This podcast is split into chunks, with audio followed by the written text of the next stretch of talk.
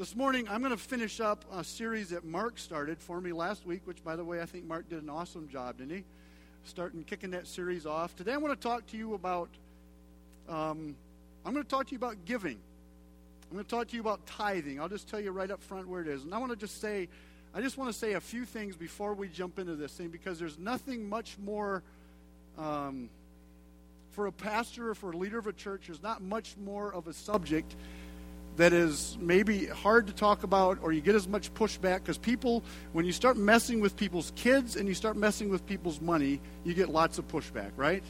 And so I understand where you guys are, are coming from. I've been there, I am there. there. Here's my challenge for you this morning is would you for the next 30 minutes just give me the courtesy of listening with an open mind? And some of you are already there. Some of you are already going to be clapping your hands. You're going to be jumping up and down and saying, He's right on. I believe everything that he's saying. I believe the way he's pulling scripture out is exactly where it needs to be. Others of you are going to push back a little bit, and it's okay. You don't have to agree. But I would, I would like for you to just listen with an open mind and pray this prayer God, would you show me? Would you help me to understand this principle, if it is a principle? Would you at least just have an open mind as we walk through this?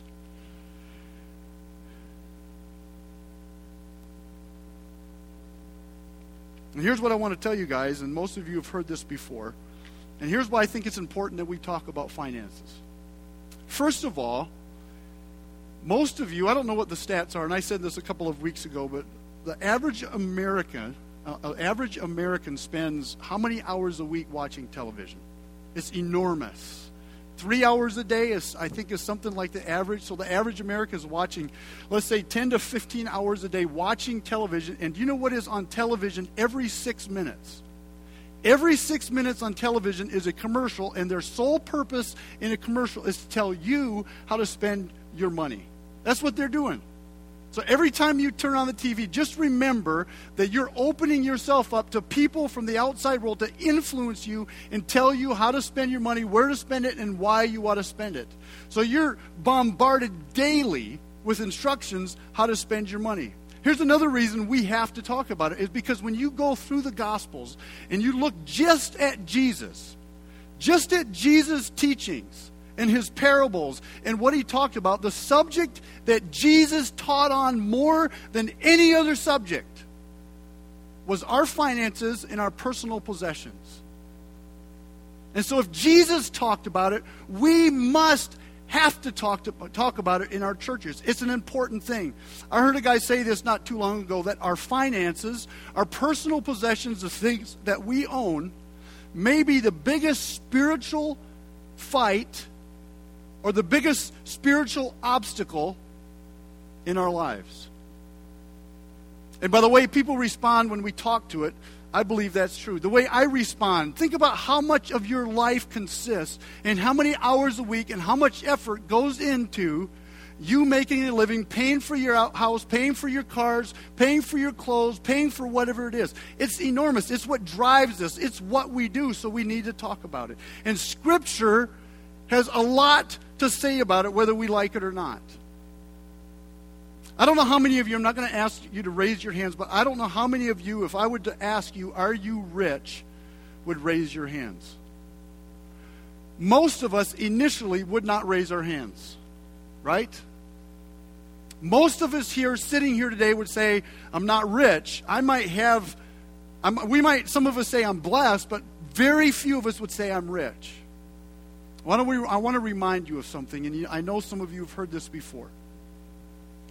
Is it, it depends on who you compare yourself with. Why do we, as Americans and as Christians, compare ourselves to just each other? Or the guy down the street, or the guy in that other subdivision, or this guy that's driving the Lexus? Here's what we need to understand. And this is this is this blows my mind. If you're here today and you bring in between 40 or you bring in somewhere around 40 to 45,000 dollars a year, you are in the top 1% of wage earners in the world. The top 1%. That should get our attention. And so when we ask the question of almost all of us here today, are you rich? All of us would have to raise our hands. Even if you're below 40,000, even if you're at 25 or $30,000 a year, which by the way, the poverty level in United States is what? $22,000 annual income, something like that? By world standards, even the people that live in poverty in United States are rich, are in the top 5% of wage earners in the United States. Do you guys ever watch Stossel? Is his name Stossel that's on Fox News? I watched him last night a little bit. And it was just funny because he was talking about this very issue. And he was going around our country interviewing poor people people that were on food stamps, people that were in lines at food pantries, people that would be living underneath the poverty level. And here's what he found out is that a huge majority of people that are living in poverty in our country have a television with at least 100 channels, have a cell phone. 65% of them, their families own two cell phones. 78% of them have air conditioning. 80 some percent of them have a refrigerator. 65% of them own a vehicle. And I'm not beating up on people like that. All I'm trying to get you to understand is we are rich. We're rich. We're a rich nation. And you're rich. By world standards, standards you're filthy rich.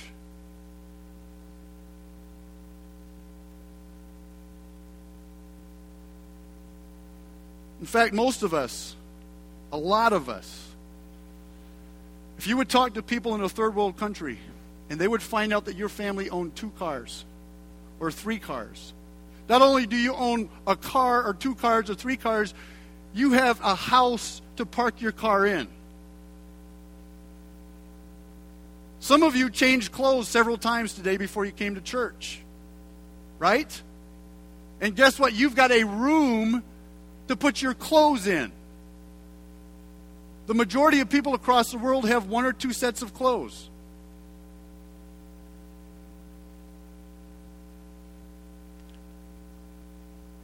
We are rich people. We're a wealthy nation, a wealthy country. We are blessed beyond comprehension. It is so easy for us to slide into this thing. It's so easy, easy for us to slide into this deal where, man, the economy is terrible and it's not like it was five years ago and I'm just hurting and we can't pay. Look, I understand all that. But it's not because you're, you're not rich.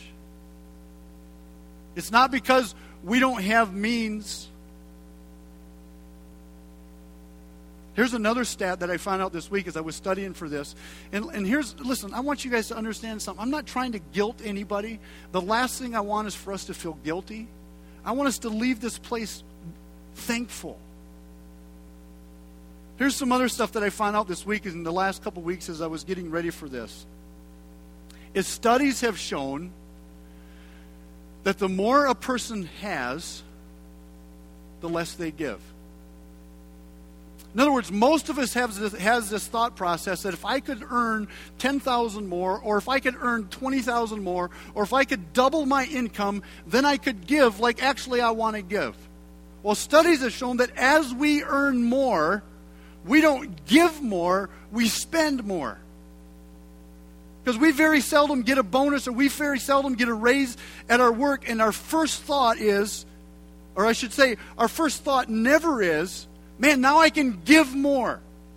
What's our first thought? Now we can buy that car. Now we can go on this trip. Now we can go on that vacation. Now we can do this. I'm not saying any of that stuff is wrong. But stats have found that as we make more, we don't give more, we actually give less. Here's a staggering stat that I found last week. And I already posted it on Facebook, and some of you have, have read it. But it just blew me away because I had no idea that it was this bad. Here's what they found by studying money, and I don't know how they figured this stuff out. This was a number of years ago. But worldwide, for Christians, I forget what the exact numbers are, but worldwide Christians have, have given or give 1.8% of their income to their church or to to not just their church, but to anything ministry related. Not other charities that are not ministries, but just ministry related, God's work or God's house. 1.8% worldwide. And then they said they came to the States and they figured out what, what does American Christians give? And guess what? American Christians give 1.7%. Less than 2%, actually a little bit less than worldwide giving as for Christians. And by far, we are the richest, most blessed group of Christians in the world, and yet we give less.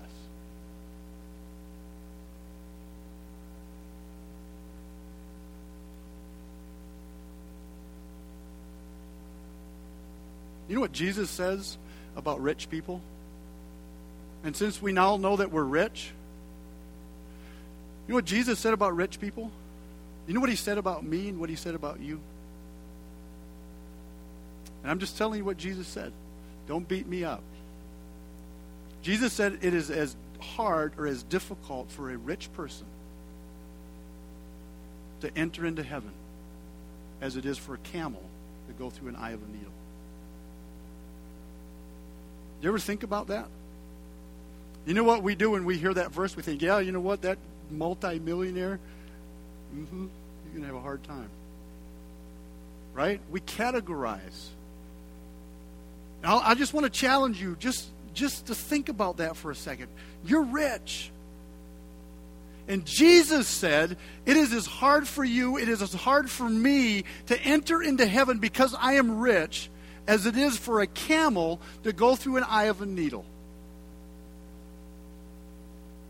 The good news is, is that all things are possible through God.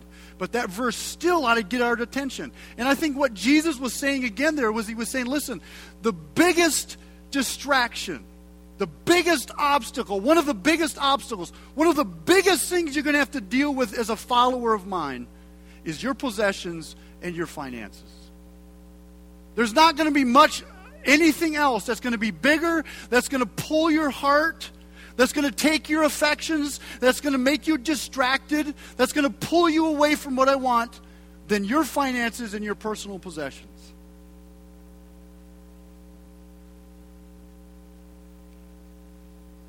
So then you could ask the question, and now we're going to get into the outline, and I know I'm going to have to move through this. Why did he make us rich? Why did he place us here as his people and bless us and make us rich? And the answer can be found obviously in Scripture, 2 Corinthians 9 11. Here's why. He said, You will be made rich in every way so that you can be generous on every occasion. Not just every once in a while. See, this, this is the Bible so that you can be generous on every occasion, and through us, your generosity will result in thanksgiving to God. In other words, he's saying, Here's why I'm going to make you rich as my people. So that you can be generous, so that you can give, so that people, when they see you, are thankful. So that when people see you, they say, That guy is a follower of Christ, and I am thankful for him because he is a generous person.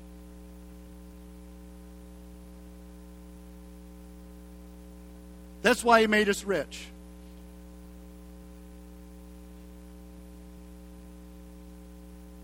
He didn't make us rich to have more, to buy more, to live higher. He made us rich to give more. Bottom line.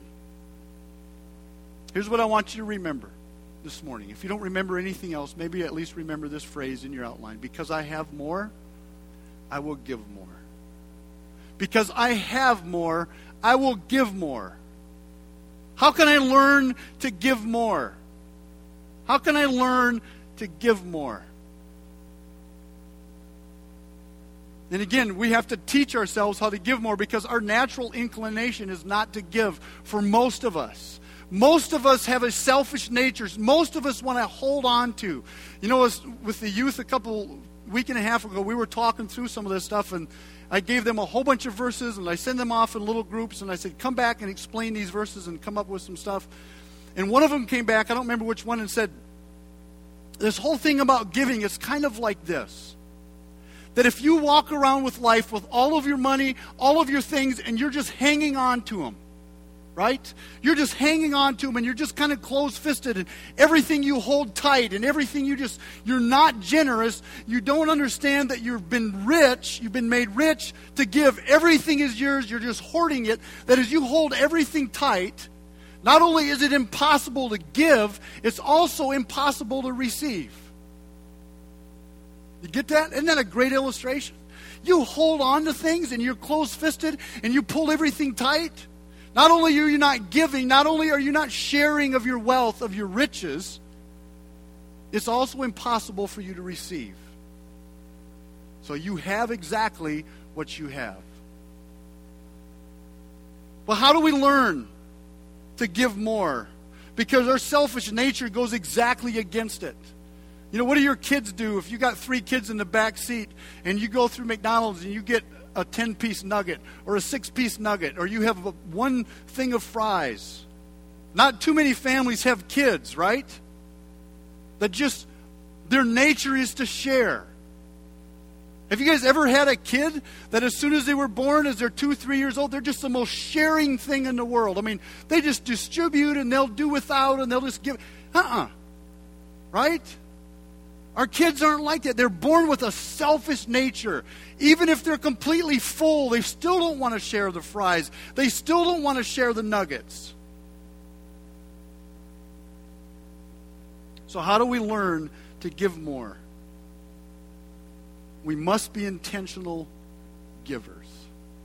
We must be intentional about it because it is never going to come natural. Actually, that comes, maybe that grows as we give intentional, but we must be intentional givers. Give intentionally. 2 Corinthians 9, this is an amazing verse, important verse. Each man, that's, it, that's every one of us, each of us, individually, should give what he has decided in his heart to give, not reluctantly or under compulsion, not out of guilt, not out of somebody beating them up but should give what he has decided in his heart, for God loves a cheerful giver. Here's what we ought to do we ought to seek God, we ought to pray, we ought to be intentional. I, and there's so many directions that I'd love to go with this here, and, and I can't fit it all in. I've had to cut so much of this content out. But I, I just want to say this about being intentional.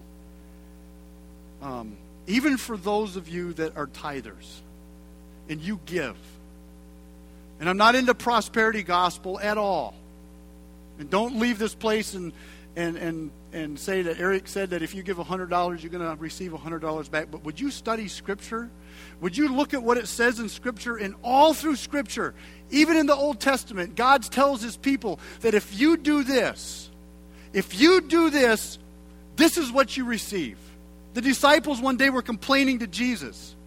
And they were saying, We've given up everything to follow you. We've walked away from our families. We've walked away from our careers. We've given up so much. And Jesus stops them and he says, Yep, you know what? You have given up a lot, but what you need to understand is you will receive back a hundredfold what you have given up. And for some reason, when we read these verses in Malachi, it talks about that if you give, if you tithe, I'm going to open up the floodgates of heaven and I'm going to bless you so much that you're not going to be able to store it all. You're not even going to be able to handle it. And yet we read all these scriptures, and that's just scratching the surface. We read all of those scriptures and we say, well, not sure that's what it means. I'm just not, you know, and we just kind of like, listen, when you give intentionally, don't just not only give intentionally where you give it, give it intentionally and wrap it with expectation. Give that gift and wrap it with prayer and say, God, I'm going to claim your verses and I'm going to claim your word that when I give in your name and when I give cheerfully and I don't give out of guilt, that you're going to give back. And see, I know how that all pushes back. Like, man, you know, don't we just give without you know, without expectation, I'd say, you know what? Maybe some of us believe in tithing and we don't believe in reaping. Maybe some of us believe in sowing, but we don't believe in reaping. You would never plant a seed in your garden without expectation of it growing and reproducing. You would never plant a corn seed and, and plant it and water it and not expect it to grow and give you back way more than you ever put in the ground. So, why would we give back when Scripture is clear without wrapping it with, with expectation? Give intentionally, give with intent, give with expectation. We must be intentional. That's how we train ourselves to be better givers. Wrap it in prayer. Give to where it put it goes into good work. I will intentionally number 1 return to God what belongs to God. Here's where we start giving intentionally. I will return to God what already belongs to God. Look at this here Leviticus 27, verse 30. It says a tithe, and I want you to stop right there. You know what a tithe literally is? Is 10%. That's what tithe means. It means 10%. A tithe of everything. I will a tithe of everything from the land, whether grain from the soil or fruit from the trees, belongs to the Lord. It is holy to the Lord. Malachi 3, verse 10, the first part of this verse says, Bring the whole tithe into the storehouse that there may be food in my house. God's talking, and all of the scholars agree, it's talking about his church, talking about his bride here. Um, and I want to I want to just stop here for a second because I know there's all kinds of pushback about the whole tithing thing. I sense it. I feel it. I know there's pushback, and I know there's there's different opinions, and there's kind of different things on this, and and I just want to give you my opinion. And by the way, I'm right. Okay? No, I didn't mean that. Um, but you hear all kinds of things. Well, tithing was an Old Testament law. And we're not no longer under the law, we're under the law of grace. And so no longer does God expect us to tithe. Um, and I'm not going to go all into that because we could spend the whole morning on that. But I just want you to, I want you to know it was not an Old Testament law. It was not under the law. The principle of the tithe started in Genesis 2. It started way in the beginning. Abraham tithe all through Scripture, all through the Old Testament. Tithing was never so much a law as it was a principle. There was a principle in the very beginning of the firstborn. God gave the instruction. He said, Everything that is firstborn that is clean you must sacrifice and give back to me because whatever is first is mine. That's what God was saying. And everything that is firstborn that is unclean must be redeemed by an animal that is clean. And that whole theme went all through the Old Testament all through the Old Testament. It had nothing to do with the Levitical law, it had nothing to do with the law of Moses. It had to do with a principle. And God always followed it up. All through Scripture, God followed up and He said, If you give me the first, if you give me the first fruits, not the leftovers, if you give it to me first, the first part, the firstborn, the first fruit, I will bless you. And by the way, here's another thing that I learned. And this is amazing. I don't know what you guys think of when you think of as blessed. But you know what blessed really means in, in, in Scripture when it's talking about blessed? Blessed means that you have supernatural power working for you. You get that? Blessed means you have supernatural power working for you. And cursed, when it talks about this in Malachi, it says, when you give back to God, that you will be blessed. And when you don't, you're stealing from God. And not only will you not be blessed, you will be cursed. Cursed means exactly the opposite. It means you will have supernatural power working against you. So to me, it's pretty clear.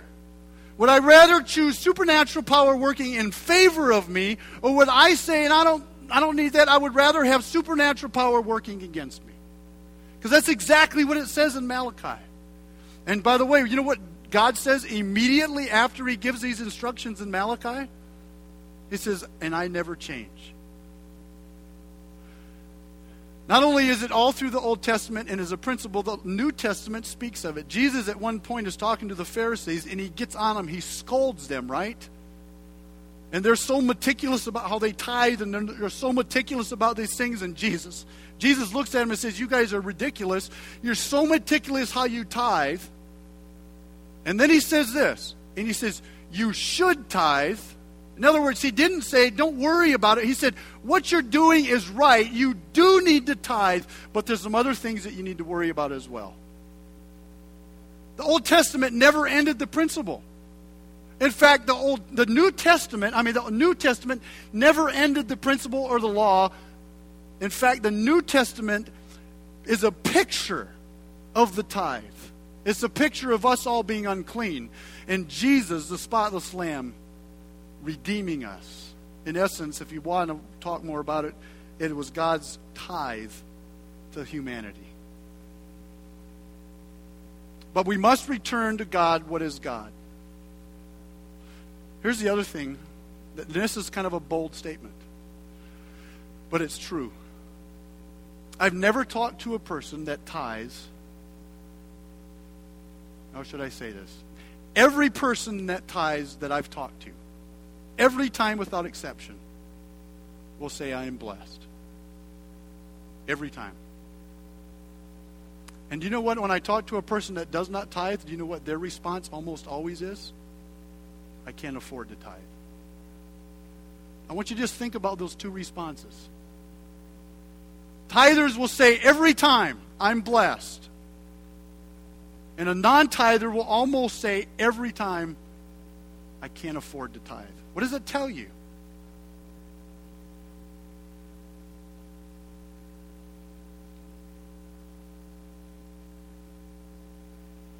Why do we tithe? Why do we put God first? Or why do we tithe? Why do we return to God every why do we return to God what belongs to him already? And here's why is because tithing teaches me to put God first. Tithing teaches me to put God first.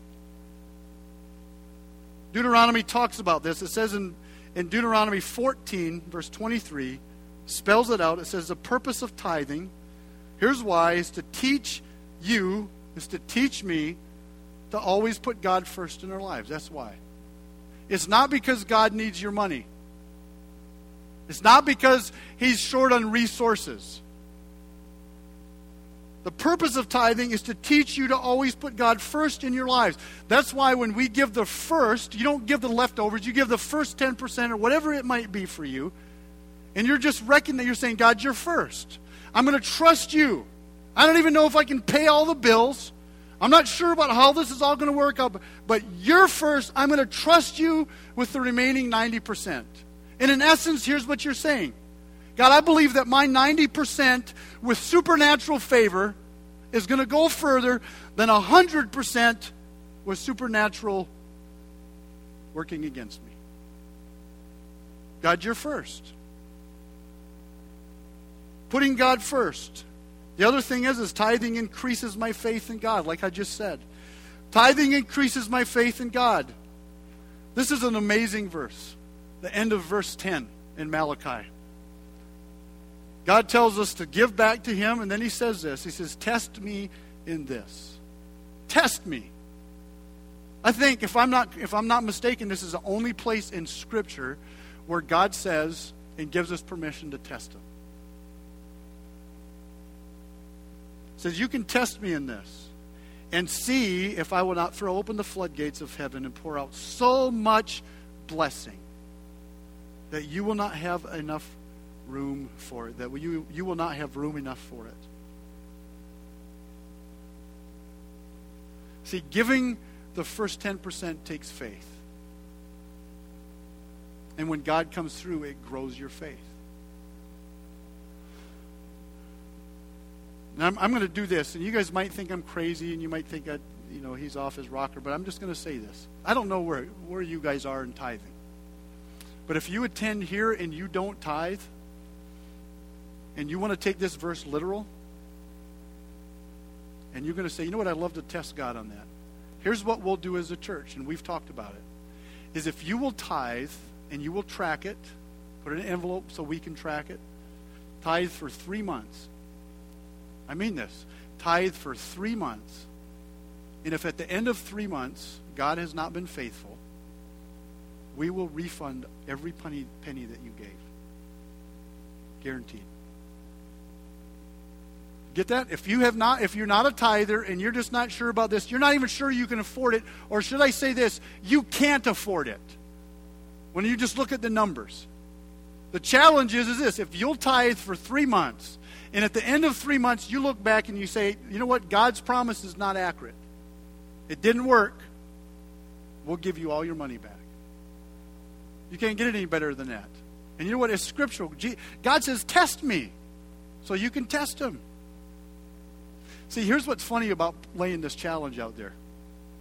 Is I know I know kind of what goes through our heads is we're like, well, you, you know, we just like, well, you know. And yet, so many of us push back on this whole thing. And we're like, well, I couldn't do that. I mean, I could never, you know. Why not? Why not? Why not? Tithing increases my faith in God. Number two, I will intentionally give more and more and more.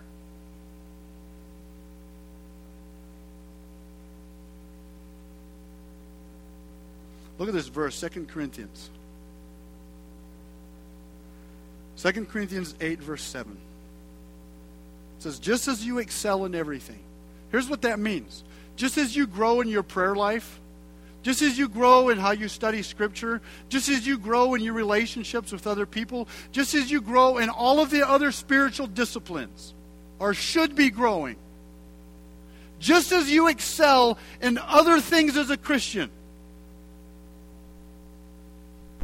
see that you also excel in the grace of giving. Here's what that means that means for me as a Christian, that as I grow as a Christian, that I, I ought to be giving more and more and more.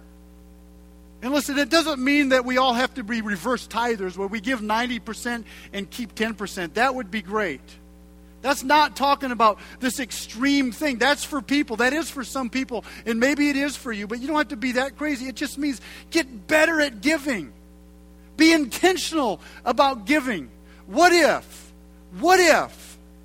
We would be intentional about giving. What if our first thoughts when we get a raise or we get a bonus or something happens would be, This is great. I got a $2,000 bonus. How can I give this away? Instead of, How can I buy more stuff? And listen, I'm just as guilty as all of you guys are. But I'm wondering, what is Scripture talking about here? That when, when we grow spiritually, that when we mature, not only do we become more in tune with God, not only do we learn how to pray better, not only do we learn how to forgive better, not only do we learn how to live in relationship better, that we also learn and excel in the grace of giving. See, there's nothing else that you can talk about that gets as much pushback. And you know why? It's because we love our stuff. We love our stuff. We love our pocketbooks. We love our possessions. And it's mine. I worked hard for it. I understand. I completely understand. Here's what we have to understand. Is everything, if we could get a hold of this, if we could just get a hold of this last thing that I want to tell you. A couple things, because I keep thinking of more things. Everything that you have, everything that you own is not yours. It has been given to you to be a steward of until you pass on. Everything that you have is God's. It would be not any different than if, I, than if I told one of you I'm going to be gone for two years, and I want you to live at my house. I want you to drive my vehicles. I want you to use my furniture while I'm gone. But the whole time you're staying at my house for a year two years, you know what hopefully would be in the back of your mind, and me as an owner would be hoping is in the back of your mind, you'll be thinking, hey, this is great that I can live here, but none of this stuff is mine. And since it's not mine, I'm going to treat it. And I'm going to steward it with lots of respect and with always in mind that it's not mine. Same thing is true of everything that you own. It's not yours. Your house isn't yours. Your money in your pocket today is not yours. It's God's. And God is just asking you to be a good steward of it. And that changes everything. Changes everything. Here's the other thing that I want to just argue with you for just a second about the Old Testament thing. Is when we went from the Old Testament to the New Testament, even the laws. See, so many of us are confused about the law and the law of grace. The law of grace always raised the bar in everything.